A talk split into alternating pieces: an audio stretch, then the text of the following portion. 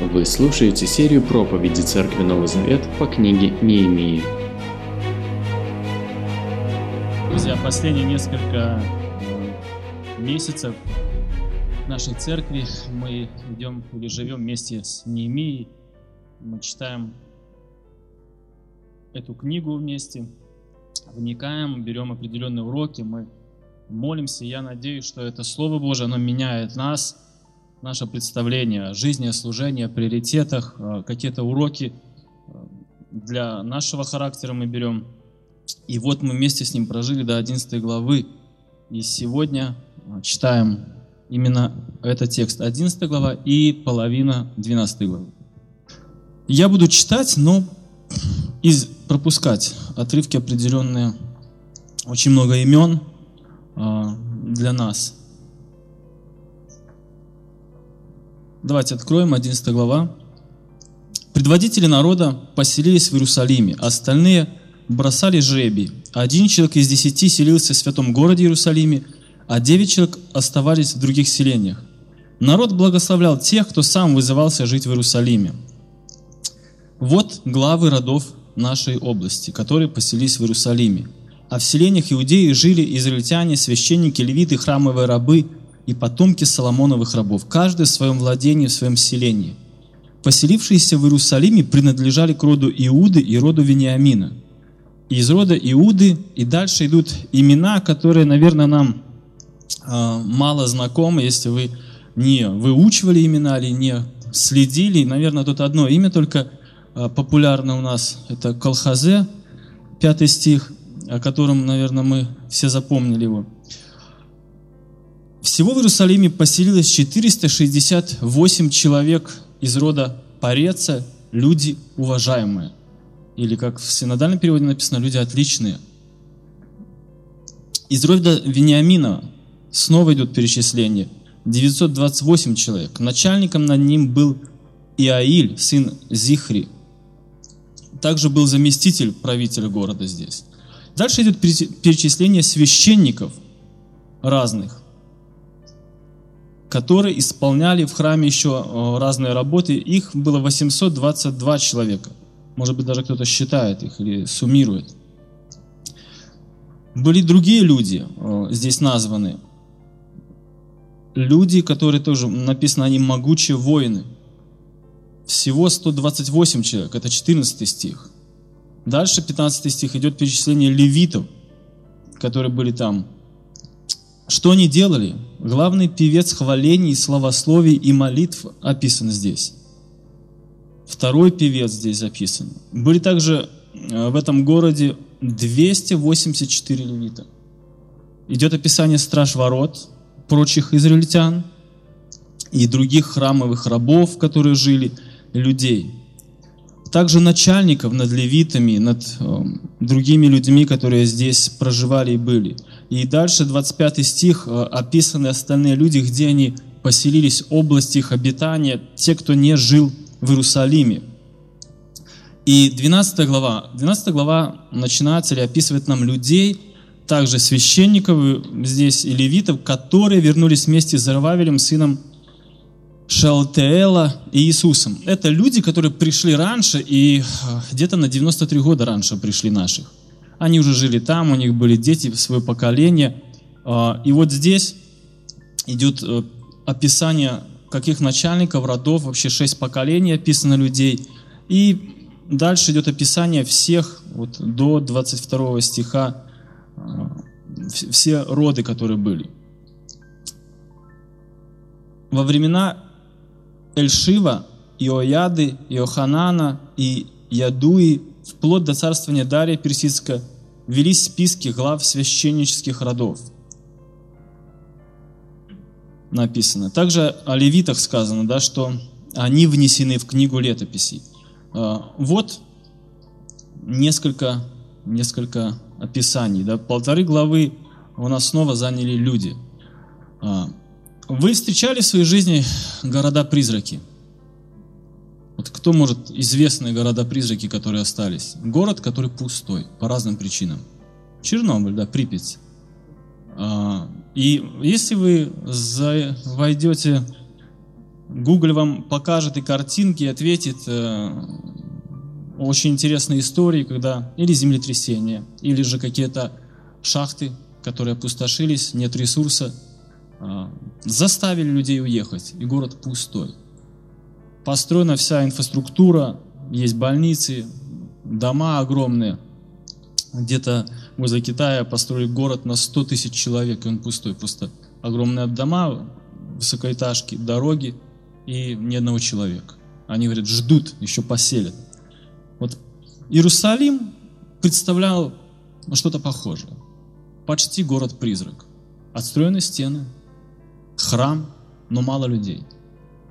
А, что толку города без людей? Мы сегодня живем в другое время. А, в другое время, чем жил Неемия. Наши города, большие города перенаселены, люди стараются переехать в большой город или вообще уехать из сельской местности. А, в то время была другая проблема. Еще в седьмой главе Неемия говорит, «Но город был пространен и велик, а народа в нем было немного, и, дом, и дома не были построены». Видите, нам неизвестно, сколько людей жило в этом городе. Нам неизвестно, а, вообще сколько надо было, скажем, для нормального функционирования этого города населения. Мы не знаем. Мы э, видим, что проблема, город не заселен. Какие причины? Во-первых, помните, что город почти 140 или 160 лет был без защиты, он был без стен, все войска могли проходить через него, жить было очень опасно там, и не только какие-то армии, но даже шайки, разбойники – Э, легче грабить, нету ничего, и в принципе нигде не спрячешься. А, намного проще было жить в сельской местности. Во-первых, легче добывать еду, во-вторых, даже спрятаться легче. Если есть роща, если есть какие-то э, скалы, пещеры и прочее, прочее. Ну вот представьте себе, работа окончена, большая, тяжелая работа. Можно успокоить себя и а, подъехав к городу, увидев только стены, которые построили за 52 дня, а, сказать, классный город, молодцы люди, и не зная о том, что город пустой. Это не конец работы. Мы знаем, что еще предстояла работа, и мы уже читали об этом, обновление людей. Люди покаялись, люди обновили завет, подписали, поставили печати. А, огромная работа проделана, но что делать э, с пустым городом. Об этом вот эти две главы, в принципе, они об этом рассказывают, как повел себя Неемия, что он сделал и какие люди жили в этом городе. Как вы думаете, важно ли это, кто будет жить в городе? В столице, в обновленном городе? Вообще, кто должен жить в этом городе? И когда мы вот прочли сейчас на, вот эти вот даже э, избранные отрывки, нам кажется, что они такие же неинтересные, как третья глава, как седьмая глава, где тоже перечисление идет людей, и как будто это чей-то бюрократический педантизм просто. Нам эти имена ничего не говорят. Может быть, они э, намного ближе евреям, которые могут найти свое колено, найти свое родство и сказать, вот это мои предки, смотрите, все записано, моя линия от левитов или от священников, вот от того или от того. Ну, для нас это, кажется, э, не имеет никакого практического значения. Смотрите, и так Неемия занялся переселением людей. И 11 глава начинается с того, что предводители народа переселились в Иерусалим.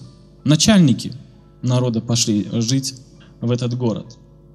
Э, они первые согласились жить там, и это правильно на самом деле – это правильно, так должно быть, чтобы в столице сконцентрировалась власть, судейская власть, там храм. А, что значит страна без столицы? Никакого, нету такого сильного укрепляющего действия на людей, объединяющего действия. Ну, мы там, евреи, а где вы собираетесь? Там? Где у вас столица? Где ваш царь? Или где ваши э, начальники живут? в той деревне этот, в той деревне тот, да, идите там, решайте вопросы. Здесь отстроенный город, и туда пошли начальники, первые люди, они согласились жить, они показали пример для других людей. Мы часто призываем к какой-то жертве других людей, но не хотим жертвовать сами. Эти же люди пошли. И мы видим дальше, перечисление идет с двух племен. Иуды и Вениамина. И это уместно, это дальновидно, это очень правильно, потому что это была исконная территория этих э, колен, там, где они жили. И большая часть списка этих людей, она принадлежала к этим коленам. Они были потомками Южного царства. И это правильно. Было бы очень неосторожно и неправильно, недальновидно поселить в первую очередь других людей туда. Это было бы а, и даже обидно. Ну, представьте, что если в нашу церковь мы все время приглашали бы проводить собрания, делать всю работу за нас, гостей. Вот прославление ведут гости с одной церкви, с другой, третьей, там, учи, учат нас другие там пастора. Когда у нас есть свой ресурс, да, он не задействован.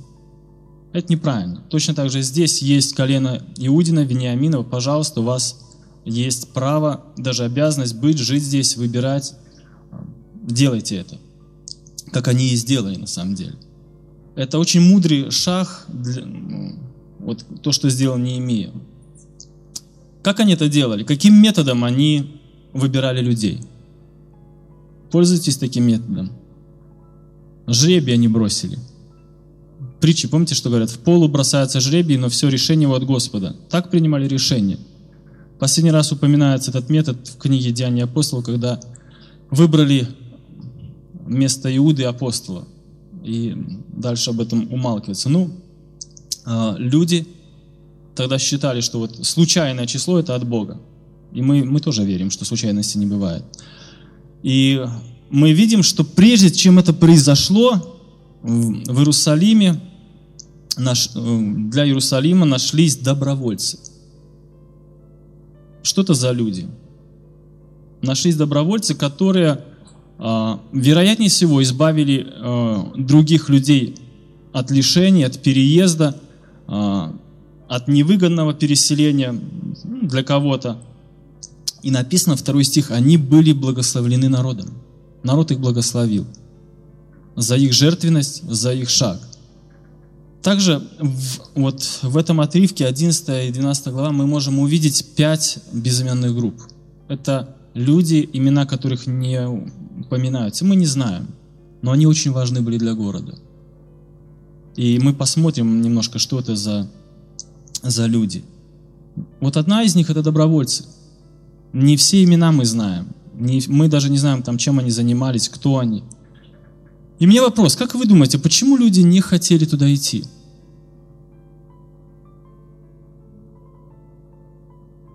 Не устроено вариант. Опасно. Плохая слава, там, да город разрушили, это столица, только отстроили. А, это приманка для всех. Смотрите, евреи там голову подняли. Ну-ка, давайте на место их поставим. Армии нету еще.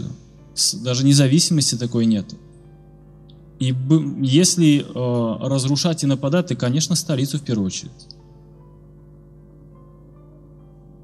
Жить, наверное, было тоже легче. Земля, виноградники, место для скота было выгодно за, более за городом, далеко, нежели там рядом, в окрестностях.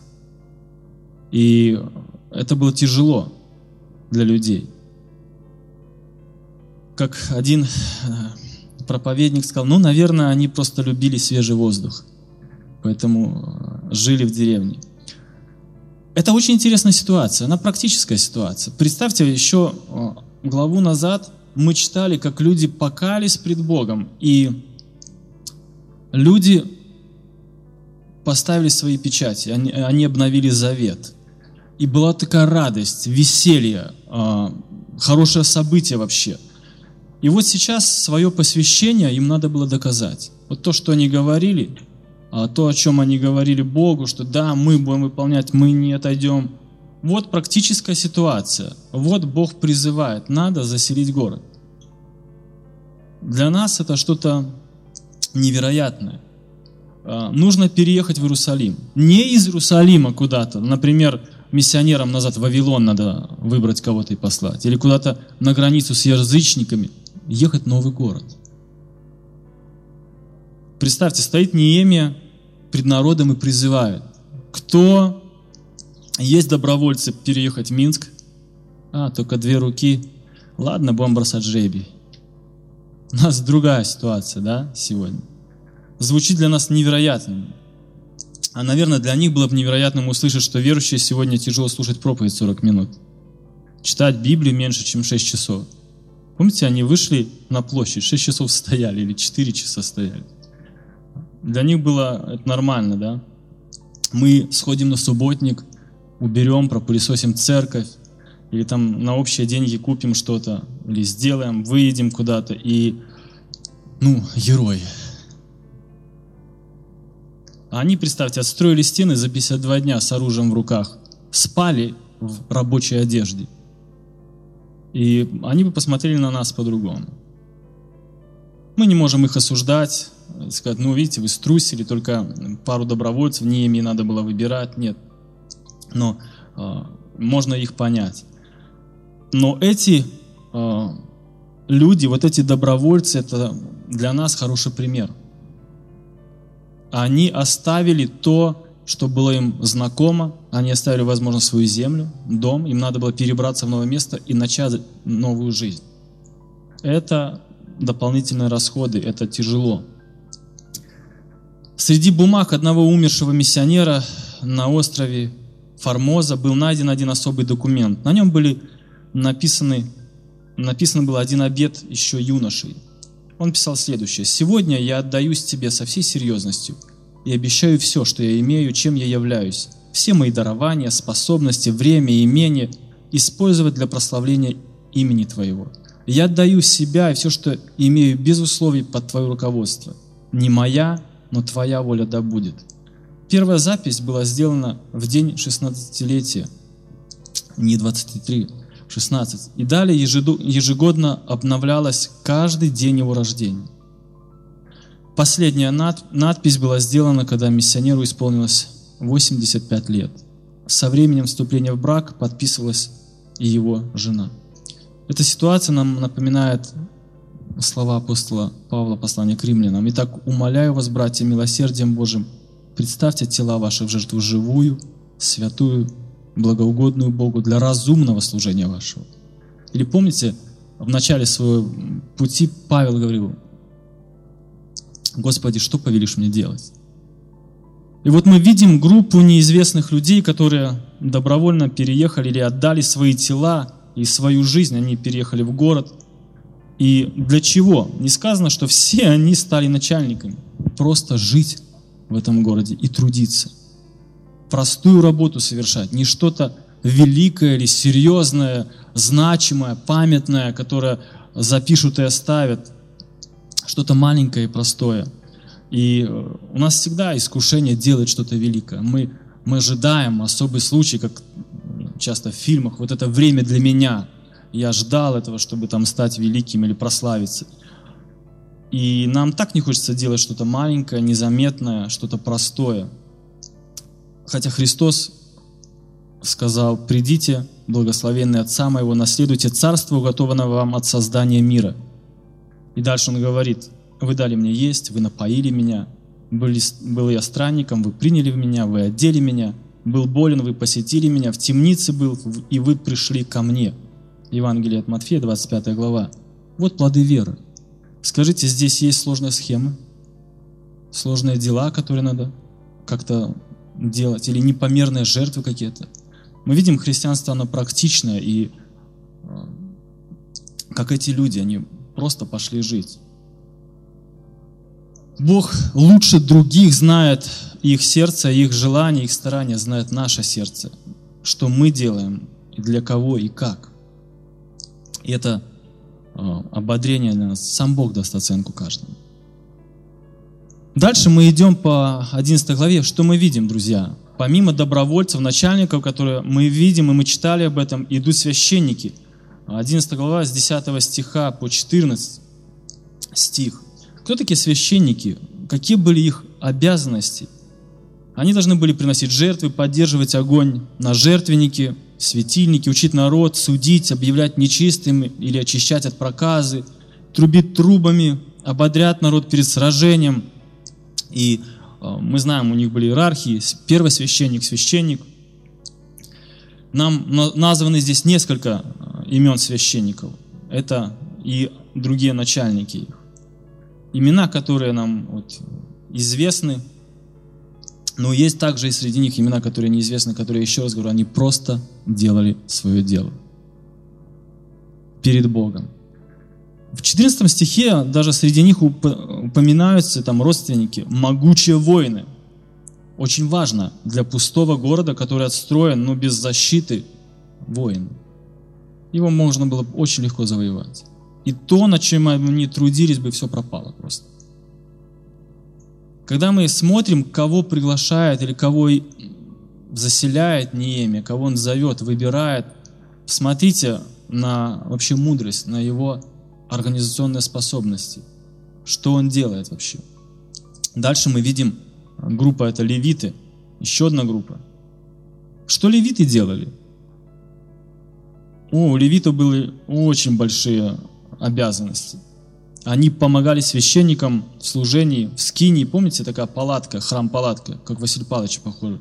Они тоже собирали, ездили, расстав... ходили, расставляли там проходили жертвоприношения, э, и как только двигались, они переносили различные части, э, там сосуды, музыкальные инструменты. Позже левиты и священники поселились в 48 городах, и 13 городов было для священников. Представьте, к концу царствования Давида численность левитов доходила до 38 тысяч человек, а 30 лет и выше. Это только мужчины были. И Давид разделил их на три группы или три череды, они по очереди служили в храме. И на них возлагалась обязанность отворять, затворять двери храма, охранять храм от входа нечистых людей. А, шесть тысяч из них были назначены писцами и судьями. Представьте, а, столько было людей, которые служили в храме, которые делали, и народ, другие колена содержали их ради этой работы. Немия 1.16 говорит, что они ремонтировали храм, были такие, в 16 стихе упоминается. 17 стих говорит, что среди них были люди, которые начинали молитвы и словословие. Очень важные люди. В 22 стихе были певчие, группа прославления. Даже царь дал повеление, чтобы их содержали, им платили за это. Сегодня люди подумают, ой, какой пустяк, глупость, это напрасно трата денег. За что платить? Это не работа вообще, это хобби там, или есть голос и увлечение.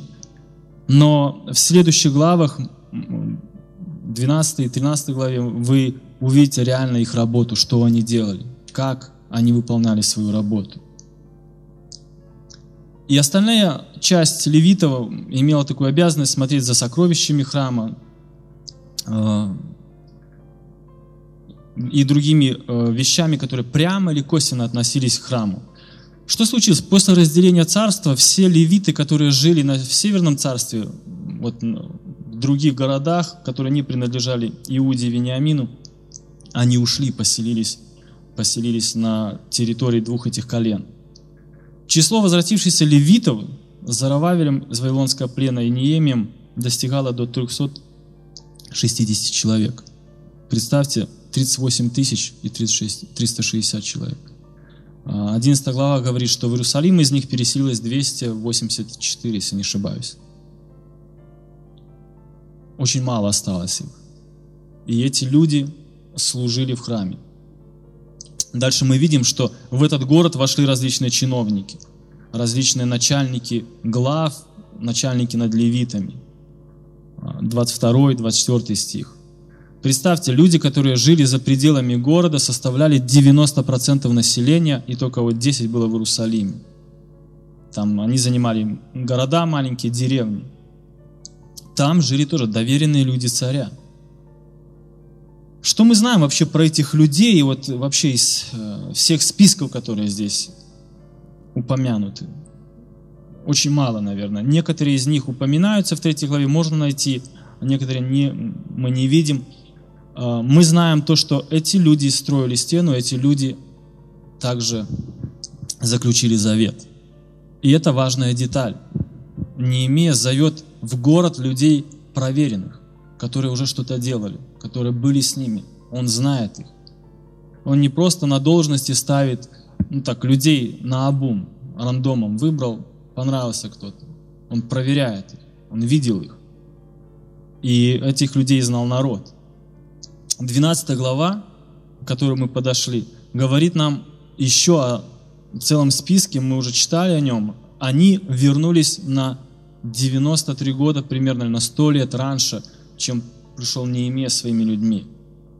Представьте, это тоже были священники и левиты, которые встретили новое молодое поколение других людей. И сейчас у них преемственность поколения, они должны вместе трудиться, они не должны ссориться. Возможно, они даже не понимали еще, потому что те пришли с другим языком. Это как в церкви разное поколение людей, пожилое и молодое.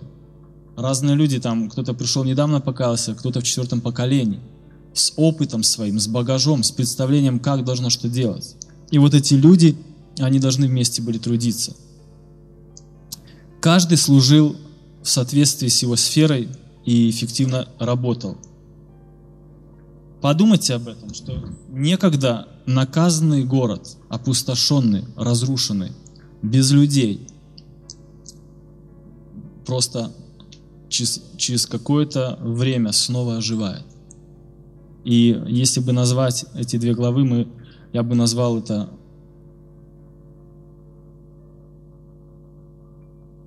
как э, оживление города, как цветок, который поднимается, который вот был закрыт и распустился от солнца. Есть стены, нету мусора, нету разрухи и есть люди. Пошла жизнь. Какие выводы мы можем сделать или какие уроки мы можем взять для себя? Как вы думаете, когда Неемия писал две эти главы, чему он хотел научить будущее поколение? Ну, первое, наверное, если вы хотите образовать государство, построите столицу, храм и выберите туда э, нужных людей. Нет, конечно, не об этом э, сегодня, наверное, речь. Эта картина города напоминает или наталкивает меня на параллель написано в послании к Ефесянам, «Он дал одним быть апостолами, другими пророками, третьими проповедниками радостной вести, четвертыми быть пастырями, учителями, чтобы приготовить святых к делу служения, для созидания тела Христа, до тех пор, пока мы все не достигнем единства в вере и в познании Сына Божьего, пока не достигнем духовной зрелости, пока не будем подобны Христу, в котором полнота совершенства.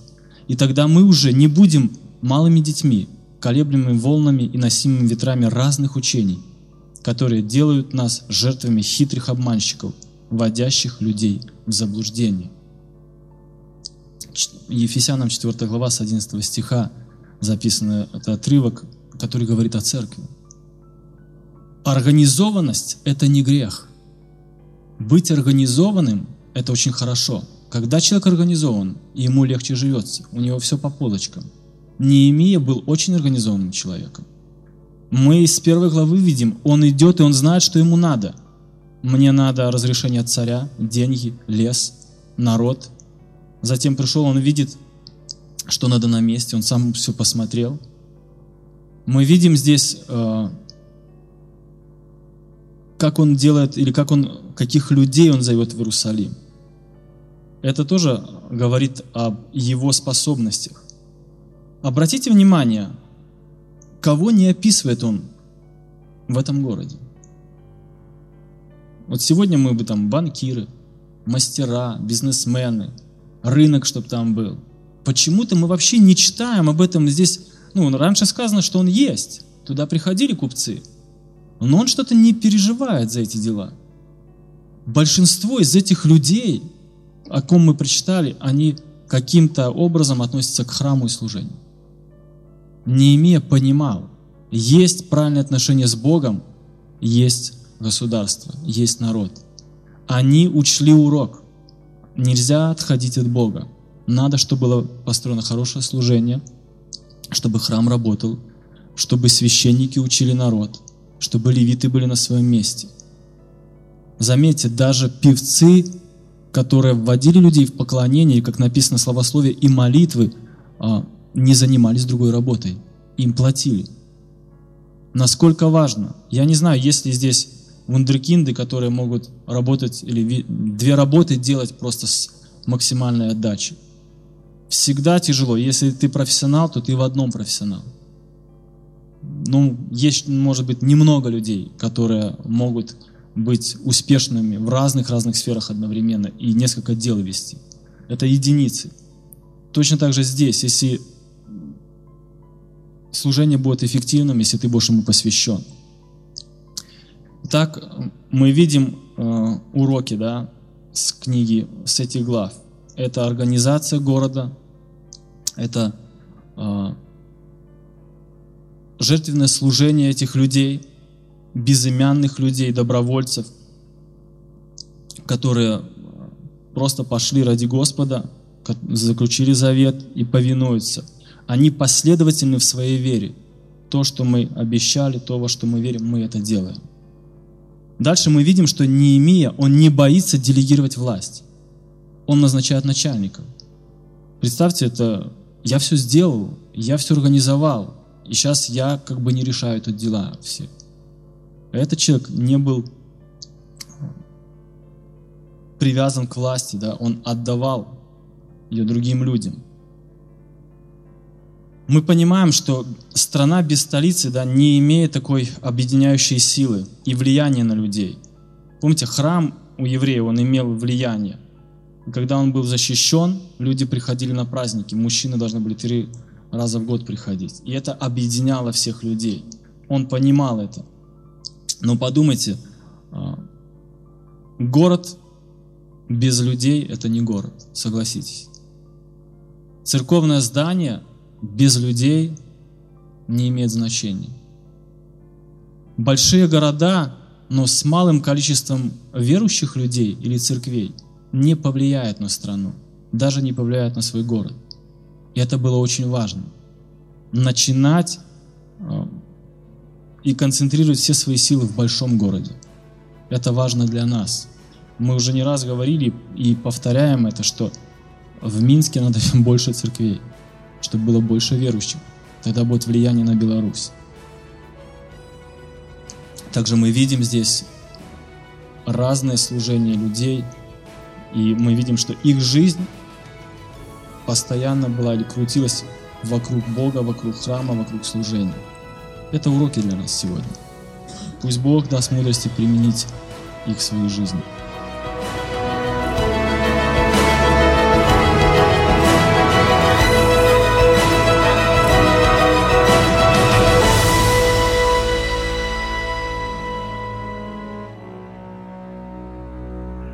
Записи этой и других серий подкастов доступны на нашем сайте завет.орг и в каталоге подкастов iTunes.